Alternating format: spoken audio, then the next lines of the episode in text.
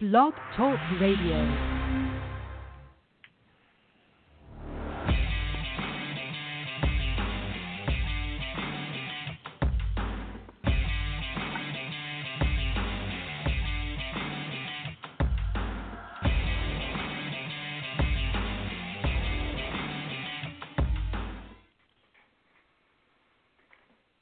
It is uh, January 6, 2021, and welcome to the first DriveThruHR show of the new year. I am uh, Robin Schooling along with Michael VanDervort. Hey, Mike. Hello, Robin. Happy New Year. Happy New Year. We hope. Uh, it, it, it will be. It will be yeah, it's it, it's got to be better, right? It's it's it's exciting right out of the gate. Some of the stuff we're going to talk about today is, is still happening even as we speak. But yeah, it's it's good to be back. It's good to do the first drive through of the year, and so far so good. How about you? Yeah, I'm glad I'm I'm glad to be back. I um I don't I I, I have a an adjusted mindset, I guess I should say for 2021. I don't necessarily sit down and do resolutions and you know like goal setting boards and stuff like that that people do. But um i don't know. At the end of the year i was just kind of like worn out and i've kind of done a mental reset of of my brain. So um mm-hmm. i'm feeling good. I'm feeling good 2021 good. I wonder how our guest is feeling.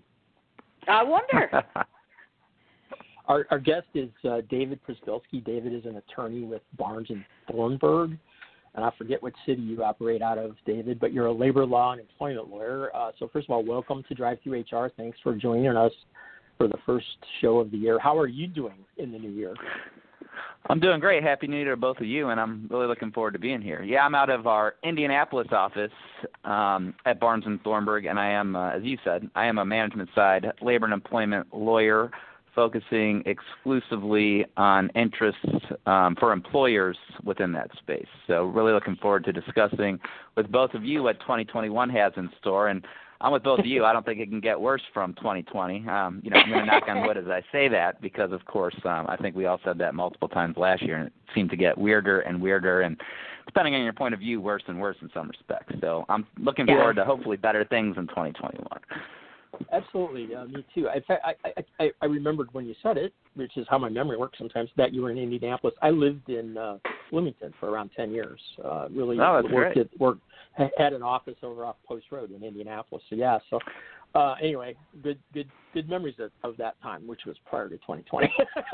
so, so we we we've booked a 45 minute show today because we had there's a lot of stuff we could talk about, but I think the I think the plan is to talk about labor and employment law and some of the things that will happen, and we're still sort of. It looks like we know.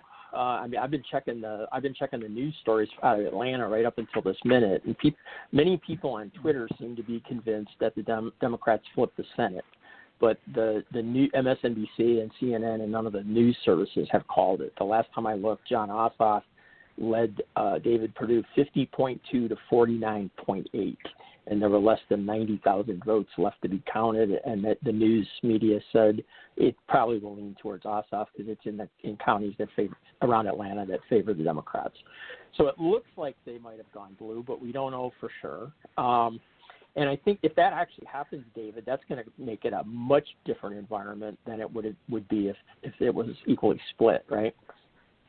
Oh, I think there's no question about it. I think from a labor law and employment law perspective, there's a lot of things that Democrats have been talking about um, in the last few years, but frankly, um, even dating back uh, to the Obama administration before that, that they didn't get done during the Obama administration that I think is going to be on the docket, where if you would have had a Republican controlled Senate, the chances of those types of things making their way through would have been slim to none. Whereas now, if you have a Democrat controlled Senate where uh, Kamala Harris obviously would be the deciding vote, the chances of some significant employment and or labor law legislation being passed go up significantly.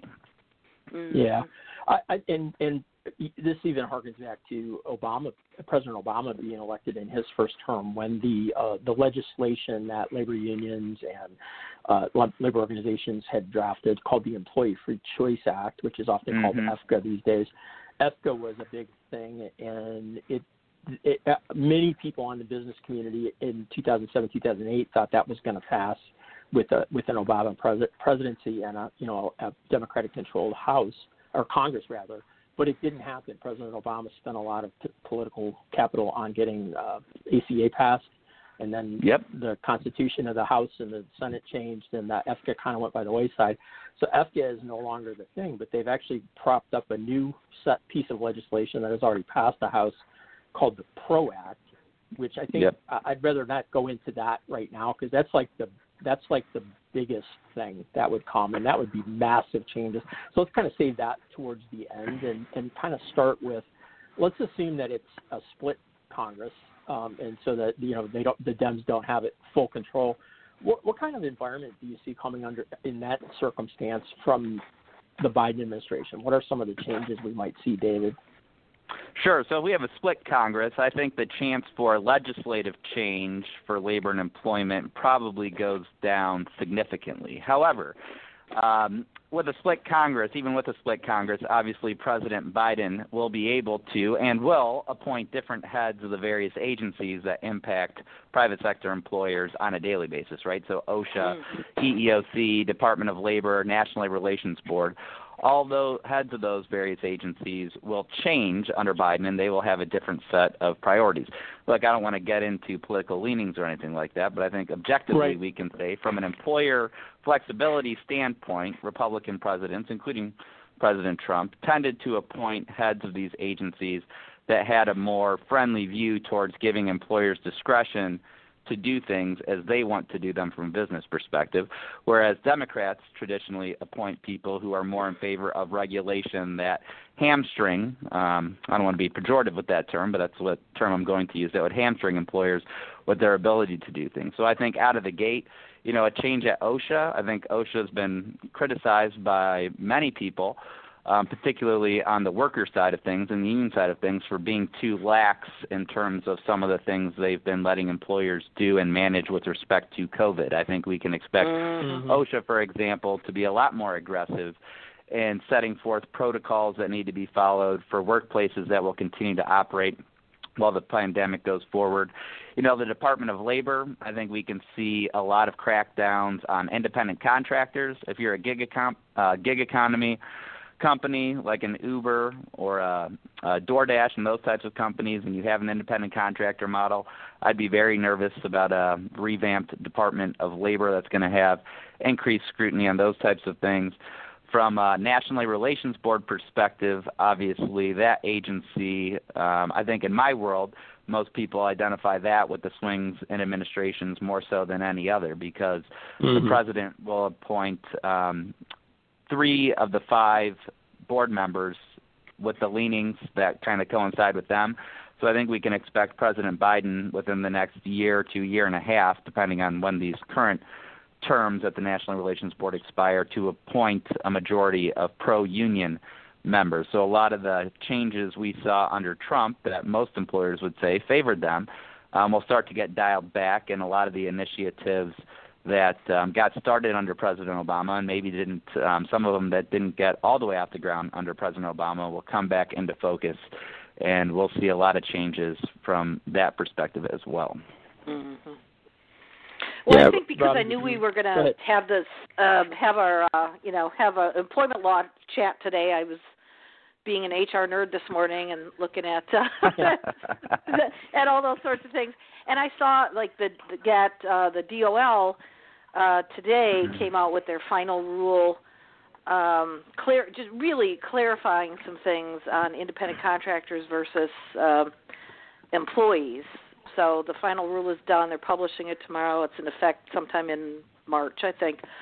Um, so you know, obviously that's um, and and reading through it, it's it's it's good. I mean, it's one of those areas where stuff needs to be clarified, um, and they seem to tighten it up a little bit more. So, you know, some things have have been um, I think it's really kind of a bipartisan thing. That that that rule seems to be, but uh, you know I, that's as you mentioned. You know, if you're the you're the you're the Ubers, you're the Door Dashes, you're whatever.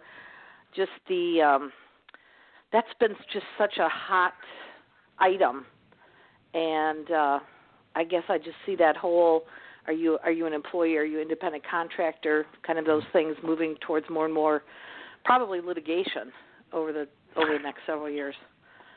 Oh, I think that's right. And I do think, as you noted, the current rule that's going to go into effect early this year that they just announced today was a bipartisan effort. But I would say this I think under Obama and a lot of the states that are Democratic controlled have a much more restrictive view of independent contractors. Yeah. And we often see California. with the change in administration when yeah, exactly, right, the ABC test. So we Yeah. often see when you have a new head of an agency, even if there was a prior bipartisan effort, maybe there was some horse trading going on or what have you. Um, I think that could change depending on um, kind of the mood of the moment, right?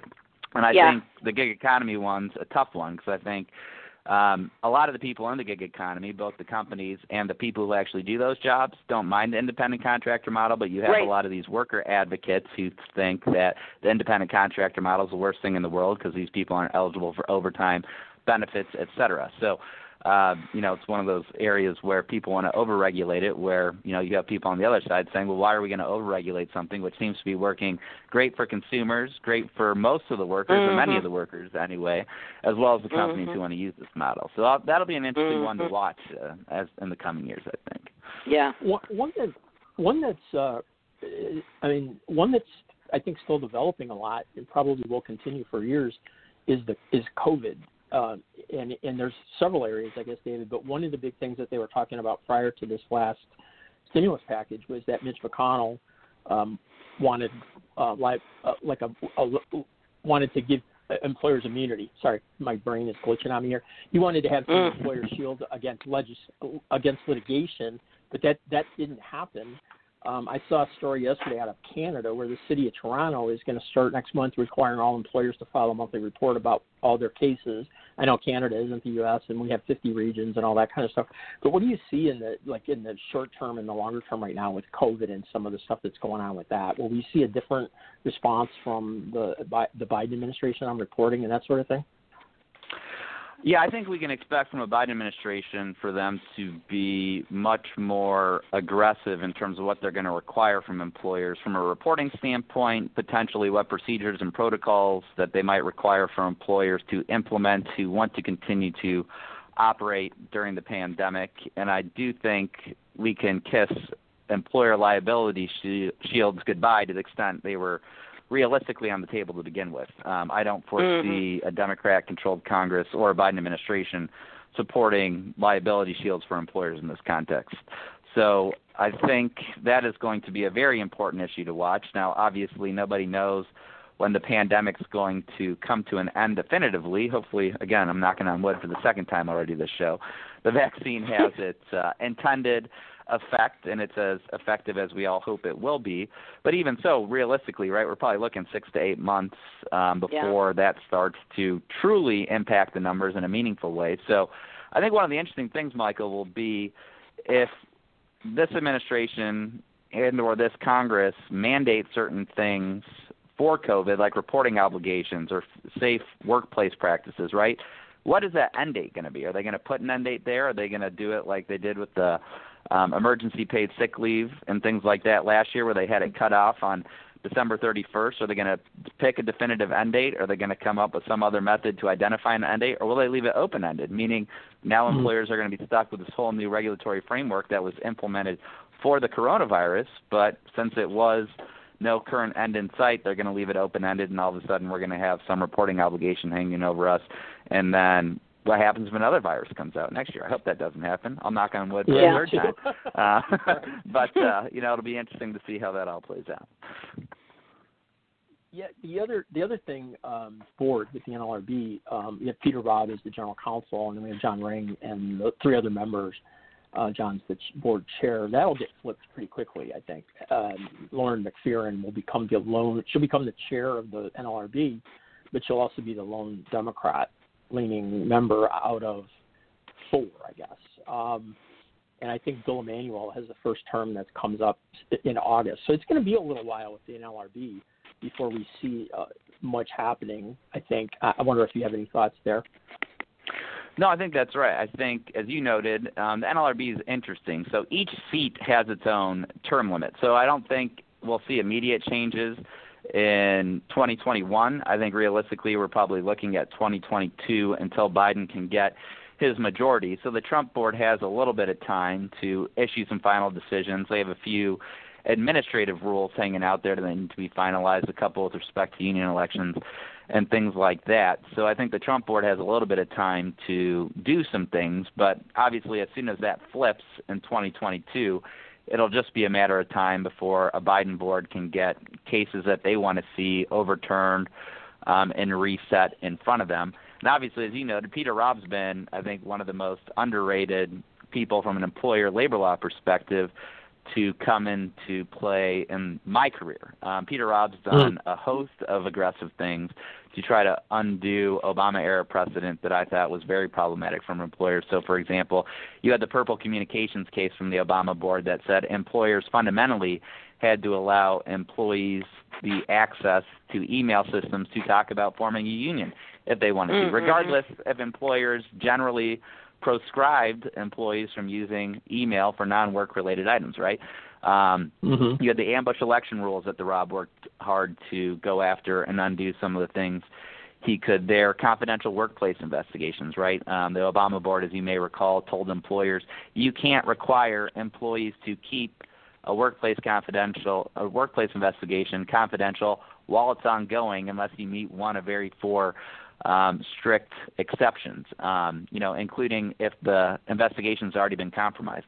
Well, me, as an attorney, I always advise my clients to try to encourage participants in a workplace investigation to keep it confidential so the integrity isn't compromised in the first place, right? Uh, Peter mm-hmm. Robb was successful in overturning that precedent. So I think there's a lot of different things the Obama board, uh, once they get a majority in 2022, will look to undo pretty quickly. And the rulemaking I think that's one the National Relations Board prior to the Obama administration had only invoked rulemaking, I think, in one major time to deal with bargaining units in the healthcare industry back in the 80s, right? Obama came into power and his board used rulemaking uh, several times, and now the Trump board um, retaliated in kind, so to speak, and they themselves engaged in rulemaking a bunch of times. So I think now, in addition to all the precedent, you saw flip flopping over the last, uh, you know, 30 year, or I'm sorry, 50, 60 years in the existence of the National Relations Board, it's now not just a change in precedent on a case by case basis, but you're going to see flip flops in rulemaking on those types of things as well. Yeah, it, it's really interesting. About probably 10 years ago or more, I went to a, a an American Bar Association labor conference meeting in D.C. and there was a panel that had Steven Greenhouse, the the labor writer, and somebody else, and then Wilma Liebman, uh, and and that that discussion. So you're looking at maybe 2000 I don't know, five, six, seven, somewhere in there. Um, she was talking about rulemaking. And it had never been done, and she thought it was something the board should take up. And and, and we've seen that happen pretty regularly since then, and probably will hmm. continue, I guess. Not to, to your point. So, hey, Robin, I'm sorry, t- talking labor law, so I'm, I'm oh, dominating yeah, the, no, the well, no, I was just uh, I was just going to pile on with the. Uh, you know, who are the people going to be, sort of thing, because obviously Biden has not yet announced his uh, his pick for for Secretary of Labor, but I was you know reading you know it's it's like I feel like I'm in Washington, right? Oh, I got to stay up on the Beltway gossip or something.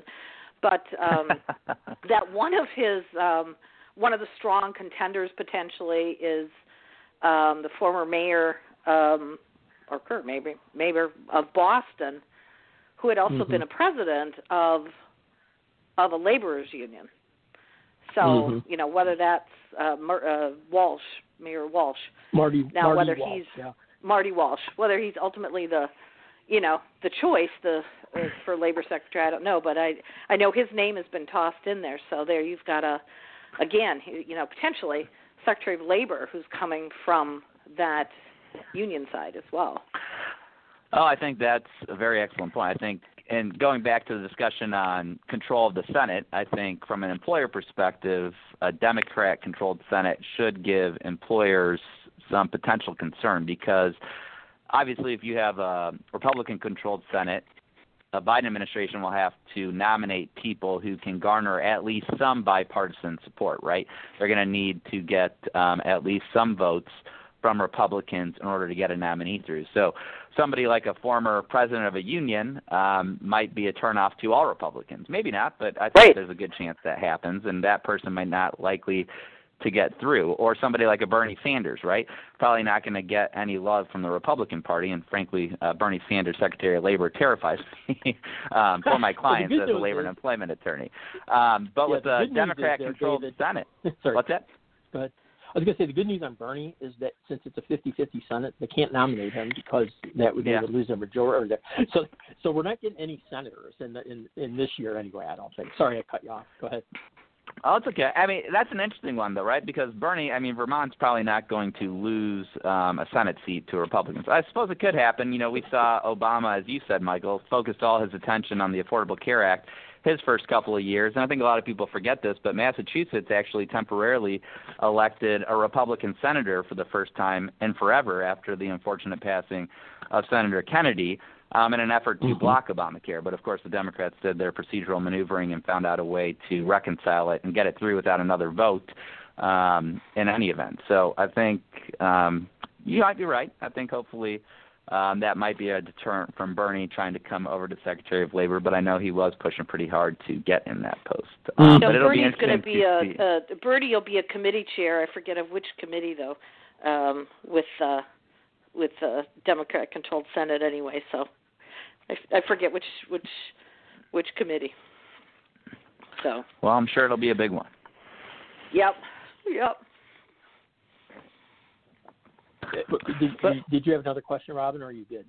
Oh well, yeah. I mean, I was just. Uh, uh, what do you think, uh, David? What, um, where do you rank the fight for um, fight for ra- raising the minimum wage coming as term in terms So- of a priority?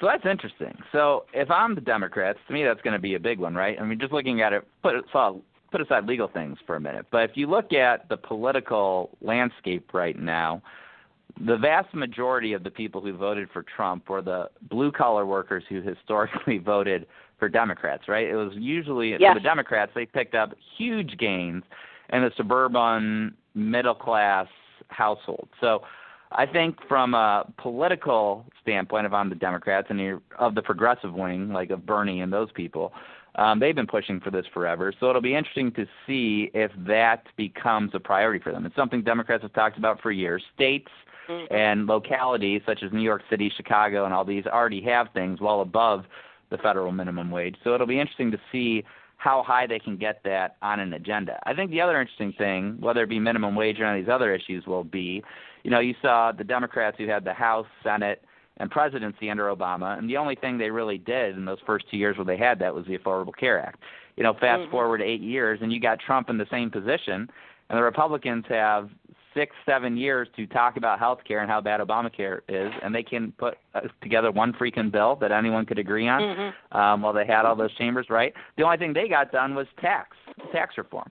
Um, so it'll be Mhm. interesting to see if this round of single party dominance, assuming that is the case, um, they'll be able to coalesce and get something done more than just one big thing they want to accomplish. So will minimum wage or any other labor and employment law take precedence over things like climate change or a lot of the other Yeah. things the Democrat Party's been talking about? I don't know. Um, but I do think um, with the PRO Act, as an example, I know we'll come back to that, ha- having been passed by the House already in February of 2020, that's one that's probably got a little bit of a head start. Minimum wage hasn't really um, been on the table in a meaningful way in at least 10 years. I think it'll, and, and my my assessment is it's going to, uh, again here, I'm pretending I'm in the Beltway, uh, which I just like saying. Um, I th- I think it'll it'll be on the table relatively quickly because it's one of those. You know, it's it's um, it, it's climate change, it's immigration, it's uh, it's minimum wage, it's one of those sort of cornerstone campaign ideas that the you know the progressive side of the party really you know hey this is something we we need to fight for biden you want us behind you this is this is up there so will it get anywhere? I don't know, but I I think it's going to be. I think there'll be sponsored bills fairly quickly. Oh, I agree with you, Robin. I think you know minimum wage, paid family leave laws. You know, yeah. a lot of people have talked about making Family Medical Leave Act paid for a long period of time. You know, the Yeah. ban the box type things. Biden's come out very forcefully against non-compete agreements. Not a lot of people have been talking about this, but for any Mhm. companies who have Yeah. um, non-compete, non-solicitation agreements, the Biden administration has said, and this isn't just them having this buried in some 400-page platform document, right? They have actually come out and said and been forceful on they're very skeptical of employers having the right to have restrictive covenants and non-compete agreements in place for employees who might want to pursue an opportunity with a competitor, for example. So I think Yeah. you're absolutely right. I think we're going to see a lot of sponsored bills, whether or not they can gain traction and the party can coalesce around pushing any of these through, I guess will remain to be seen. But again, if they have control of both houses, all these things are definitely on the table, and we need to keep an eye on them. Yep. Yep. Yeah, I, I want to go back to uh, I want to I want to circle back to something you said a second ago, David, and that is you mentioned like fight for or not fight for fifteen. That's how I think of it, but you mentioned the fifteen dollar minimum wage, and you mentioned that it's passed, you know, in Seattle and New York City, and you know some some municipal laws and in, in some states, um, and there's there's a whole slew of there has been a whole slew of organizing um, on the Democratic side, on the labor organizing side, um, not in not in getting campaign elections filed, but in policy changes over the years. And I think that it, that a lot of that developed in resistance, if you will, to Trump, right? Trying to trying to bring progressives, trying to bring stuff forward. But like where I live in Florida, we had a ballot initiative to raise the minimum wage to fifteen dollars on a graduated scale starting next year. It'll, it'll go up, you know, every year from now until 2026, I think, when it hits fifteen dollars. And it passed by a bare, by the barest margin, but it passed in a state that's generally viewed as having been red. Um, and I think there's a lot of other things like that laying out there that we may now see Mhm. come together in some some sequence. You know, to to some, you know, they're going to probably try to float these things up and and get them passed more rapidly in in the federal area where they hadn't been able to do that for several years under the Trump administration. So, I wonder if you have anything there before we jump into PRO-ACT. No, I do think um, you know. I think you and Robin correctly point out. I think there's going to be a lot of quick action to get these bills put in front of people and to try to get some traction with them. But you know, the devil's always in the details, and everyone in Mhm. Congress, every state representative, every state senator is going to have his or her own particular pet project, so to speak. So it's a question of, particularly with the slim majorities, that's the only thing if you're looking for a grain of hope, if you Mhm. don't want to see a lot of change in any of these spheres, right?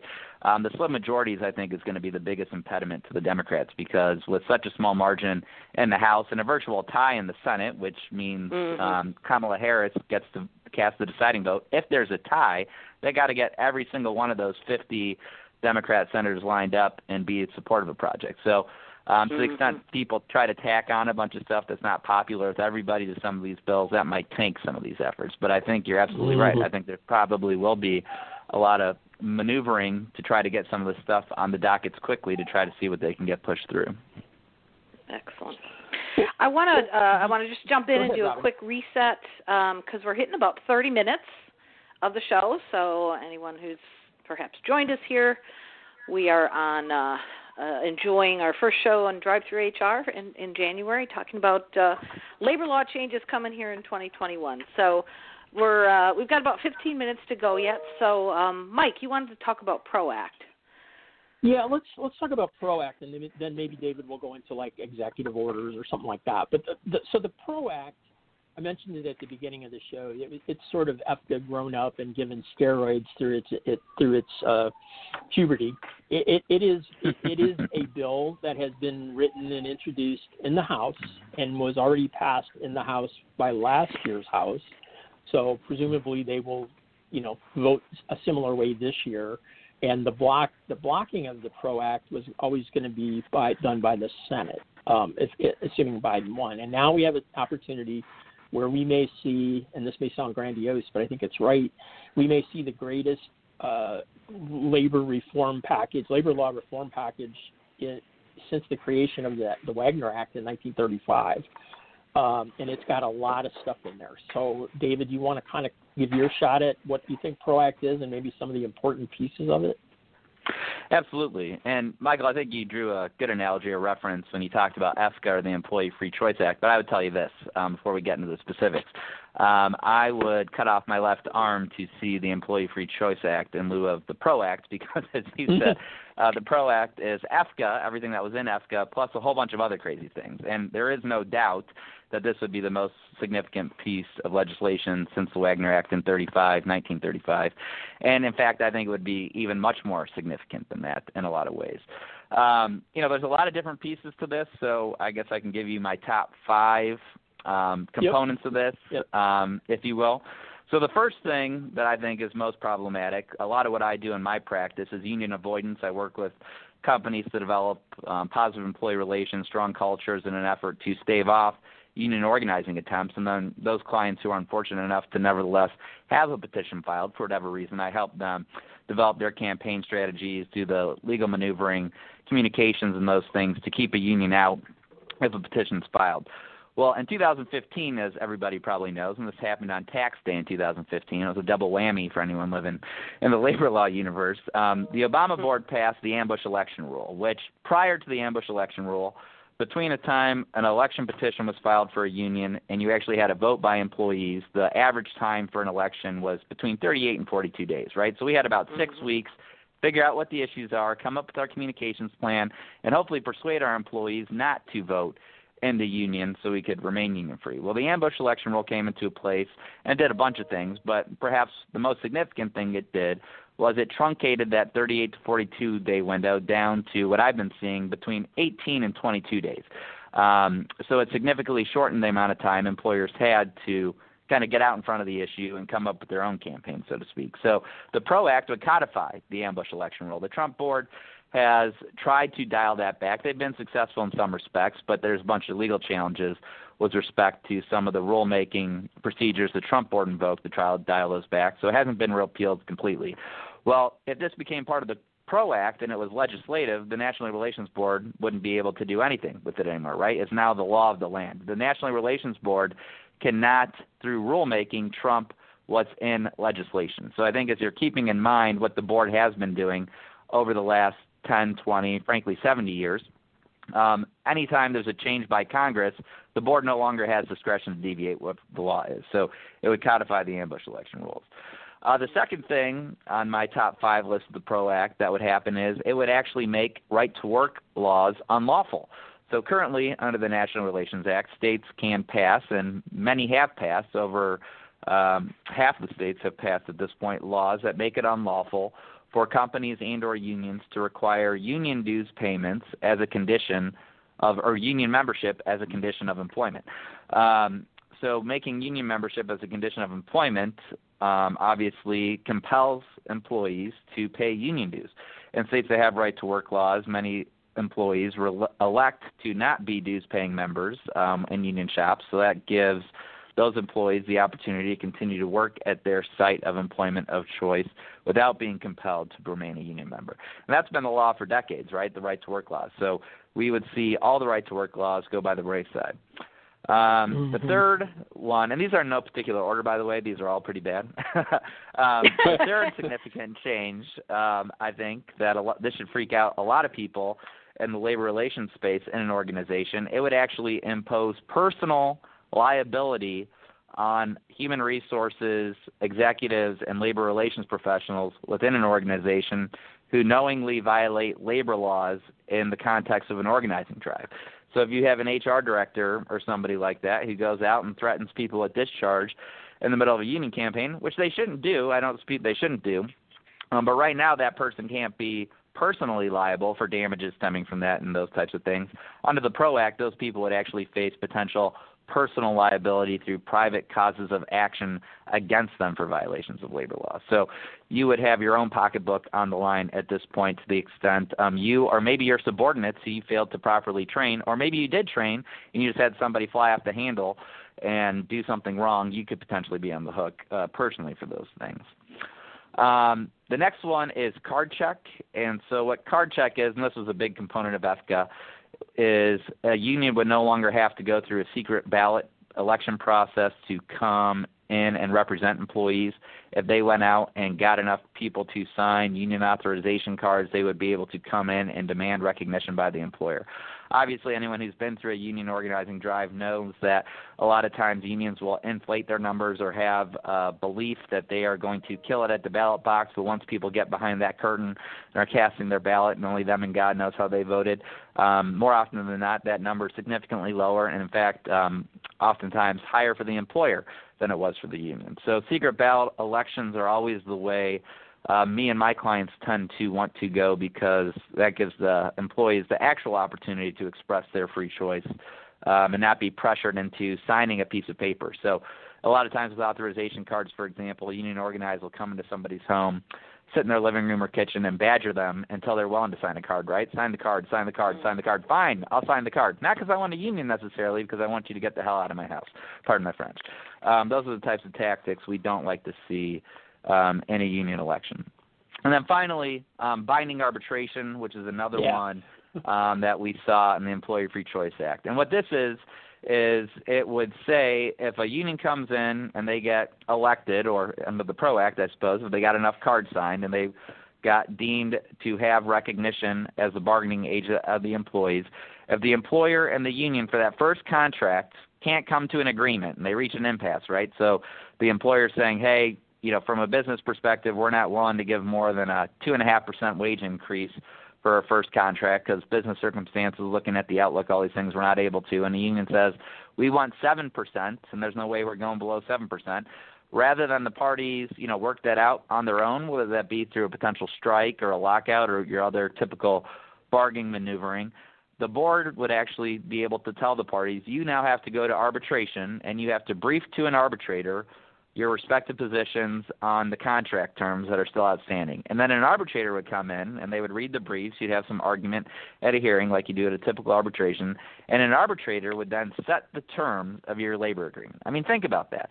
Somebody mm-hmm. who has no knowledge of your business, your business circumstances, your outlook, everything that goes into your business will come in and says, you know what, ABC company, you're giving them a 5% wage increase next year. It doesn't matter if your balance sheet shows that you can't take a 5% increase, or if you do take that 5% increase, it's going to result in a massive layoff of the sector of your workforce. That arbitrator will have the authority to set those terms in your company. I mean, that is just mind blowing, right? But that's the type of stuff that's in the PRO Act, and I haven't even talked about half the things that are in there. Those are just five of the most egregious things I think we need to be concerned about. Yeah, I think there are something around 40 ish different, uh, you know, sort of provisions that of labor law reform in that, and you like you said, you just covered five, so we're looking at not even half with this discussion, yeah. and and probably this discussion made about half the HR people that listen with their eyes glazed over because we're talking about labor law, and I'm joking, but seriously, I when EFCA was around, I, I I remember talking about EFCA to to colleagues, and not not in my company, but you know at SHRM or whatever, and they were like, "What's that?" And I'm like, "How you know how do you not?" Because if it passed and you had no idea, you were really kind of hosed as an employer. And I think yeah. you know there's some there's some uh, and you may you may agree or disagree, Robin, but I, I bet you there's not uh, there's a good portion of the HR community that hasn't paid attention to the PRO Act in the last you know oh, year or oh, so. a- absolutely. There's a there's a large portion of the HR community that that hears the term you know uh, National Labor Relations Act and thinks it has no bearing on their lives. So yeah, they certainly I don't have to. Yeah, I don't have to worry about that. So, so, as you can as you can see, David, we have a high level of confidence in our HR audience. no. We have some really we have we have a lot of people that not our really audience, well, but I just, not our audience, other people. Um, but um, I guess uh, uh, look for a comment. If you if you're one of those folks who hasn't really paid attention, and all of a sudden this you know your CEO goes, "What the hell is this PRO Act thing?" What, what would you tell people right now if they haven't started doing anything? What would you recommend they do?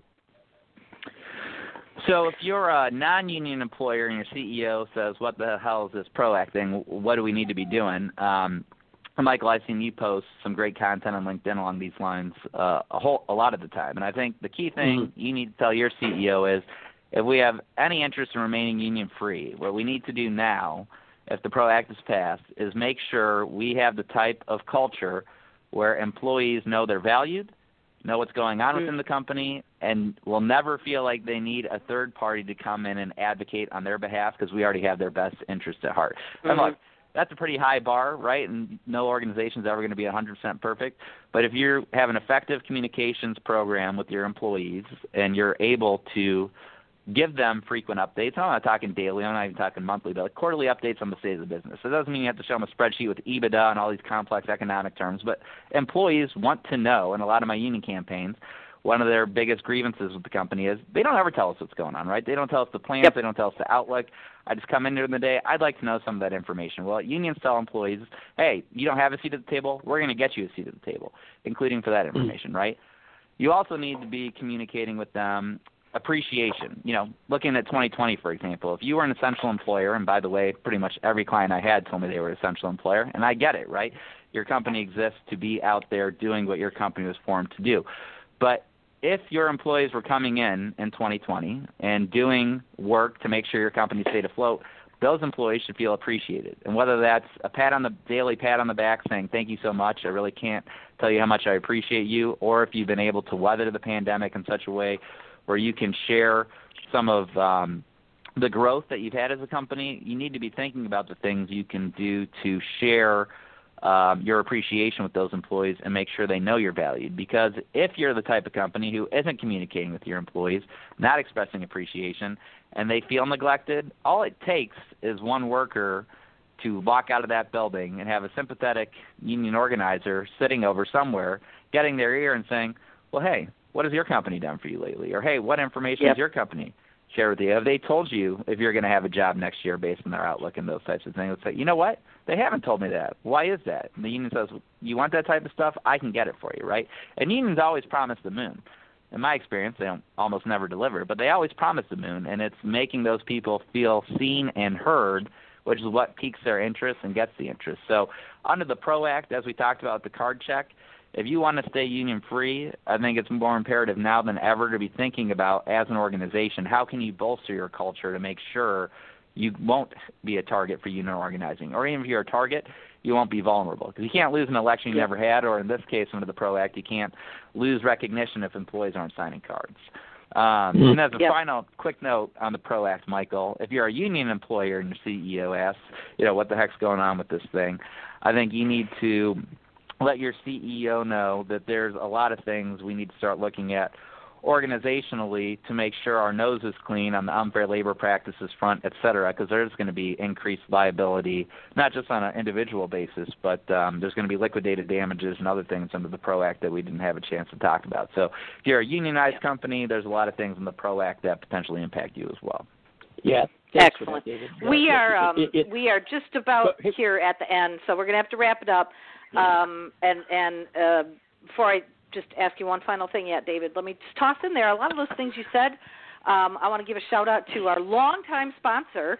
Uh, Michael will like this. Uh, Cue Cue Inc. Right? Because talking about anything kind of that proactive, positive look at employee relations, you know, that's that's that's a great resource as well. So shout out shout out to our longtime sponsor. Um, C U E I N C dot com. That's right. Um, yeah. So um, we're we're we're down to just just about a minute or so here. So David, thank you so so much for um, joining us today. It was fast and furious as always. Um, we will have a link to the show out, and folks will be able to connect with you via that link. But um, for anyone listening, um, what's a good way for them t- to reach you? Can they find you on LinkedIn, um, through your firm's website? Uh, how can they connect with you? Oh, absolutely, and I appreciate it. Yeah, and Cue Inc. Um, outstanding content I've seen put out, so kudos to you, Michael. So if you want to find me, um, I have a pretty unique name. My name's David. Last name's Pryzbylski. P as in Paul, R Y, Z as in zebra, B as in boy, Y, L S K I as in India. If you go to btlaw.com, that's B as in Barnes, T as in Thornburg, law.com. You can find me on there. I'm also on LinkedIn. Um, just as a quick side note, my dad has the same name as me. He's David A. Pryzbylski. I'm David J. Pryzbylski. I'm the better looking one on LinkedIn, so feel free to go there and look for me. I push out a lot of content on that platform as well. Hey, breaking Fabulous. news, by the way, before we give up the last minute here. Breaking news, and I can't do the BD sound, but Jon Ossoff has been called very likely to win the race by the New York Times with a plus 1.1 uh, lead right now, about 12,000 uh, votes, and 98 percent of the vote in. So I think we have an all, uh, I think we have an all blue uh, administration across there all, we the, all go. the interesting. Thanks, David, so much for being on. I really All appreciate right. it. It Thanks, everybody. And on that note, let's uh, let's play some going out music. Have a good day. Thanks, everybody. Happy New Year.